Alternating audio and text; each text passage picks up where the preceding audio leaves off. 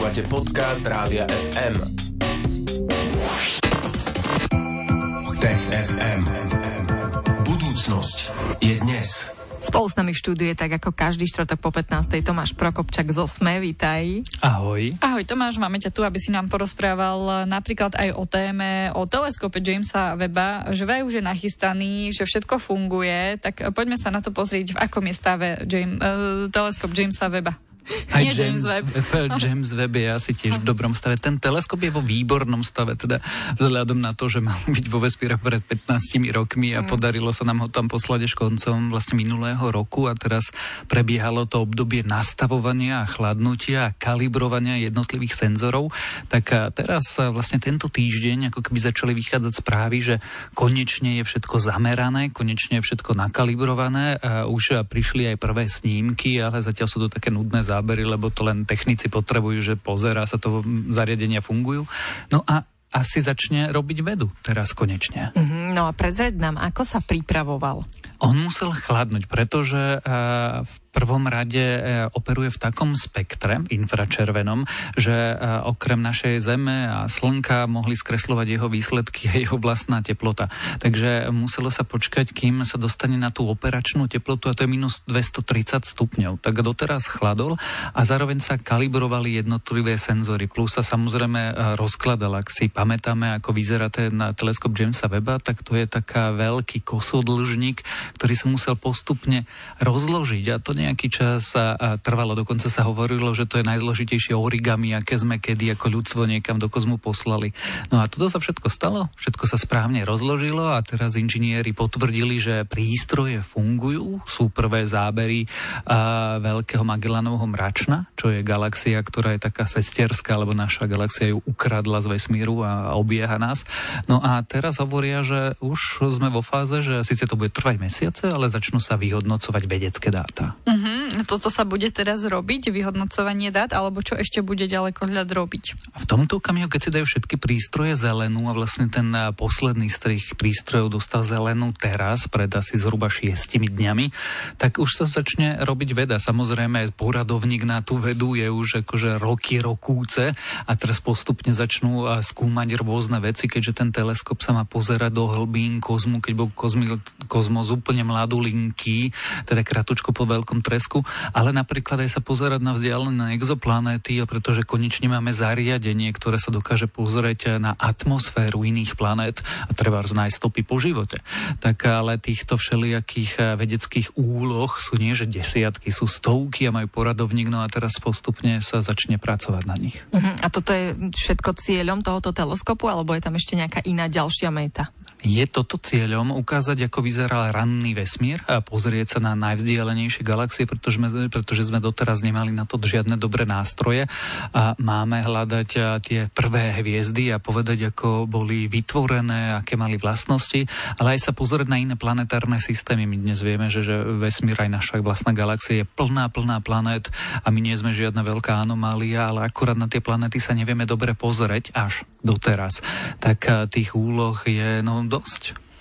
No, tak držíme teleskopu palce, aby všetko vyšlo podľa predstav. Predstavuješ si, ako mu držím palce? Presne tak. A aby teda aj projekty, ktoré čakajú v poradovníku, aby sa dočkali o, toho svojho času. Budeme sa rozprávať s Tomášom Prokopčakom ešte o ľudských mozgoch, ktoré by sa dali vraj zresetovať a to by mohlo pomôcť s úzkosťami alebo alkoholizmom. To nás čaká, tak ostaňte s nami. Tech FM. Pekný deň vám želáme z rubriky Tech FM, ktorú pre vás v Popo FM každý štvrtok po 15. vysielame v spolupráci s Tomášom Prokopčakom z OSME. Ideme sa venovať druhej dnešnej téme. Naše mozgy by sa vraj dali zresetovať, čo by mohlo pomôcť s úzkosťami či alkoholizmom. Tomáš, tak čo vedci vlastne skúmali v tejto súvislosti s resetovaním mozgov? Ak by sme začali úplne zo široka, tak skúmali potkany alebo hlodavcov.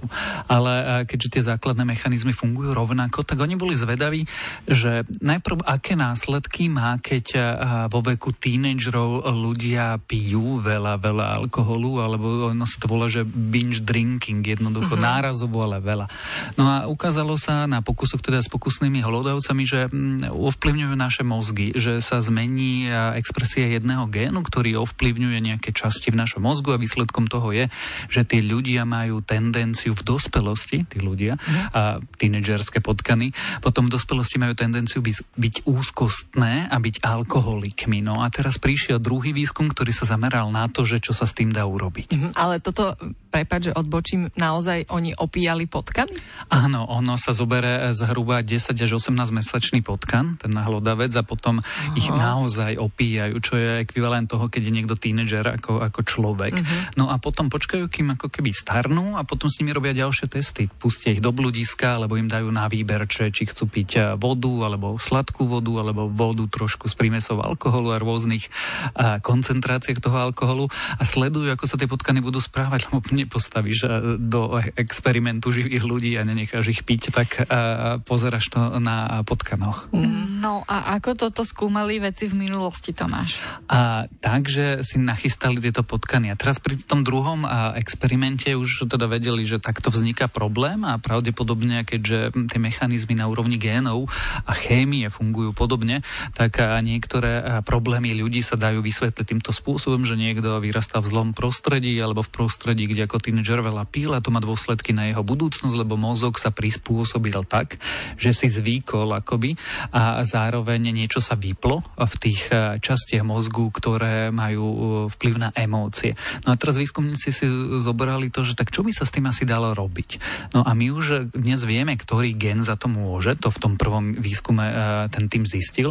No a teraz si pozrel, že, že keď vieme, ktorý gen za to môže a my máme tie nové nástroje, tie CRISPR všelijaké, tie nožničky génové, že jednoducho vieme upravovať ako keby DNA a gény jednotlivé, tak použili tento nástroj na, na tie potkany a vlastne ako keby znovu aktivovali ten vypnutý gén a zisťovali, čo sa stane. No a ukázalo sa, že vlastne dojde akému si resetu toho mozgu a tie poškodené časti sa opravia a potom už tie potkany, ktorí predtým boli úzkostné a mali sklon k alkoholizmu, zrazu boli no, normálne zdravé hlodavce. Mm-hmm, čiže toto otestovali v tom novom výskume, že či sa dá vypnúť, vystrihnúť alebo neviem ako zneškodniť ten gen, ktorý spôsoboval to, čo si tie potkany alebo teda tí pomyselní tínedžeri spôsobili tým alkoholizmom nárazmo, nárazovým v mladom veku? Presne tak, ako hovoríš, lebo vlastne ten alkoholizmus spôsobuje nejaké e, molekulárne zmeny na tom géne, ten sa deaktivuje, no a teraz ho znovu zapli. Oni dokonca urobili aj ten ako keby o overiteľnostný pokus, že e, skúsili ten gen aj vypnúť, že čo sa stane a stalo sa presne to, e, čo sa stalo, keď e, tie potkany ako keby boli vystavené alkoholu v mladosti. Čiže vedeli nasimulovať tie podmienky myšlienky, čím potvrdili ten mechanizmus, ako funguje. No a čo oni teraz hovoria, že vieme teda, čo sa deje, vieme, čo sa s tým dá robiť a teraz a teoreticky by to nemuselo pomáhať iba potkanom, prečo by sme potrebovali liečiť potkany, ale môže to pomáhať naozaj aj ľuďom, keby uh-huh. sme teda našli tú odvahu pre tieto zásahy. Uh-huh, čiže to by znamenalo, že takto si budeme vedieť opraviť mozgy? Teoreticky áno. A experimentálne síce na hlodavcoch, ale na tom modelovom organizme už vieme, že áno. A ono to je skôr etický problém v tomto okamihu, lebo predsa len keby ten experiment by musel vyzerať tak, že my tu máme e, ľudí, ktorí majú dnes problémy s úzkosťami alebo s alkoholizmom a vieme, že e, vznikli preto, že keď boli deťmi, tak veľa pili. No ale ktorá etická komisia ti dovolí, tak teraz akože poďme meniť ich gény. E, to je veľmi, veľmi problematické a kontroverzné z pohľadu výskumu.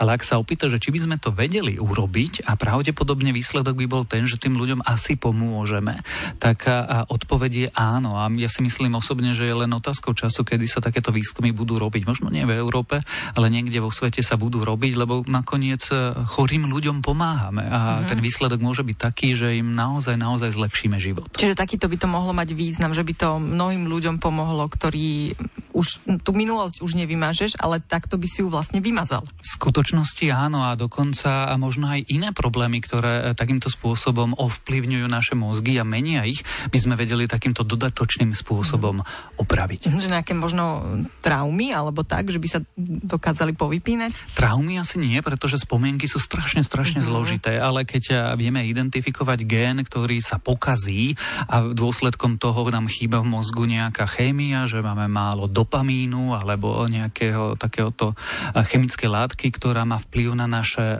pocity a na to, čo sa nám zdá príjemné a na emočnú stabilitu, tak ak vieme identifikovať príčinu presne, tak potom neexistuje žiaden rozumný dôvod domnievať sa, že by sme nevedeli zasiahnuť. Existuje len otázka, či to chceme riskovať. No, no to zásadná už asi, otázka. Zásadná otázka my treja asi nezodpovieme, ale pekne sme sa o tom porozprávali, nie? Mne sa veľmi dobre rozprávalo dnes s Tomášom Prokopčakom z Osme, ktorý tu bol s nami v rámci TFM. Rozprávali sme sa o resetovaní mozgov, ale tiež o teleskope Jamesa Weba. Ďakujeme ti, Tomáš, že si prišiel aj dnes. No a pozývame vás počúvať aj o týždeň TFM vo štvrtok po 15. Ahoj, Tomáš. Ahoj.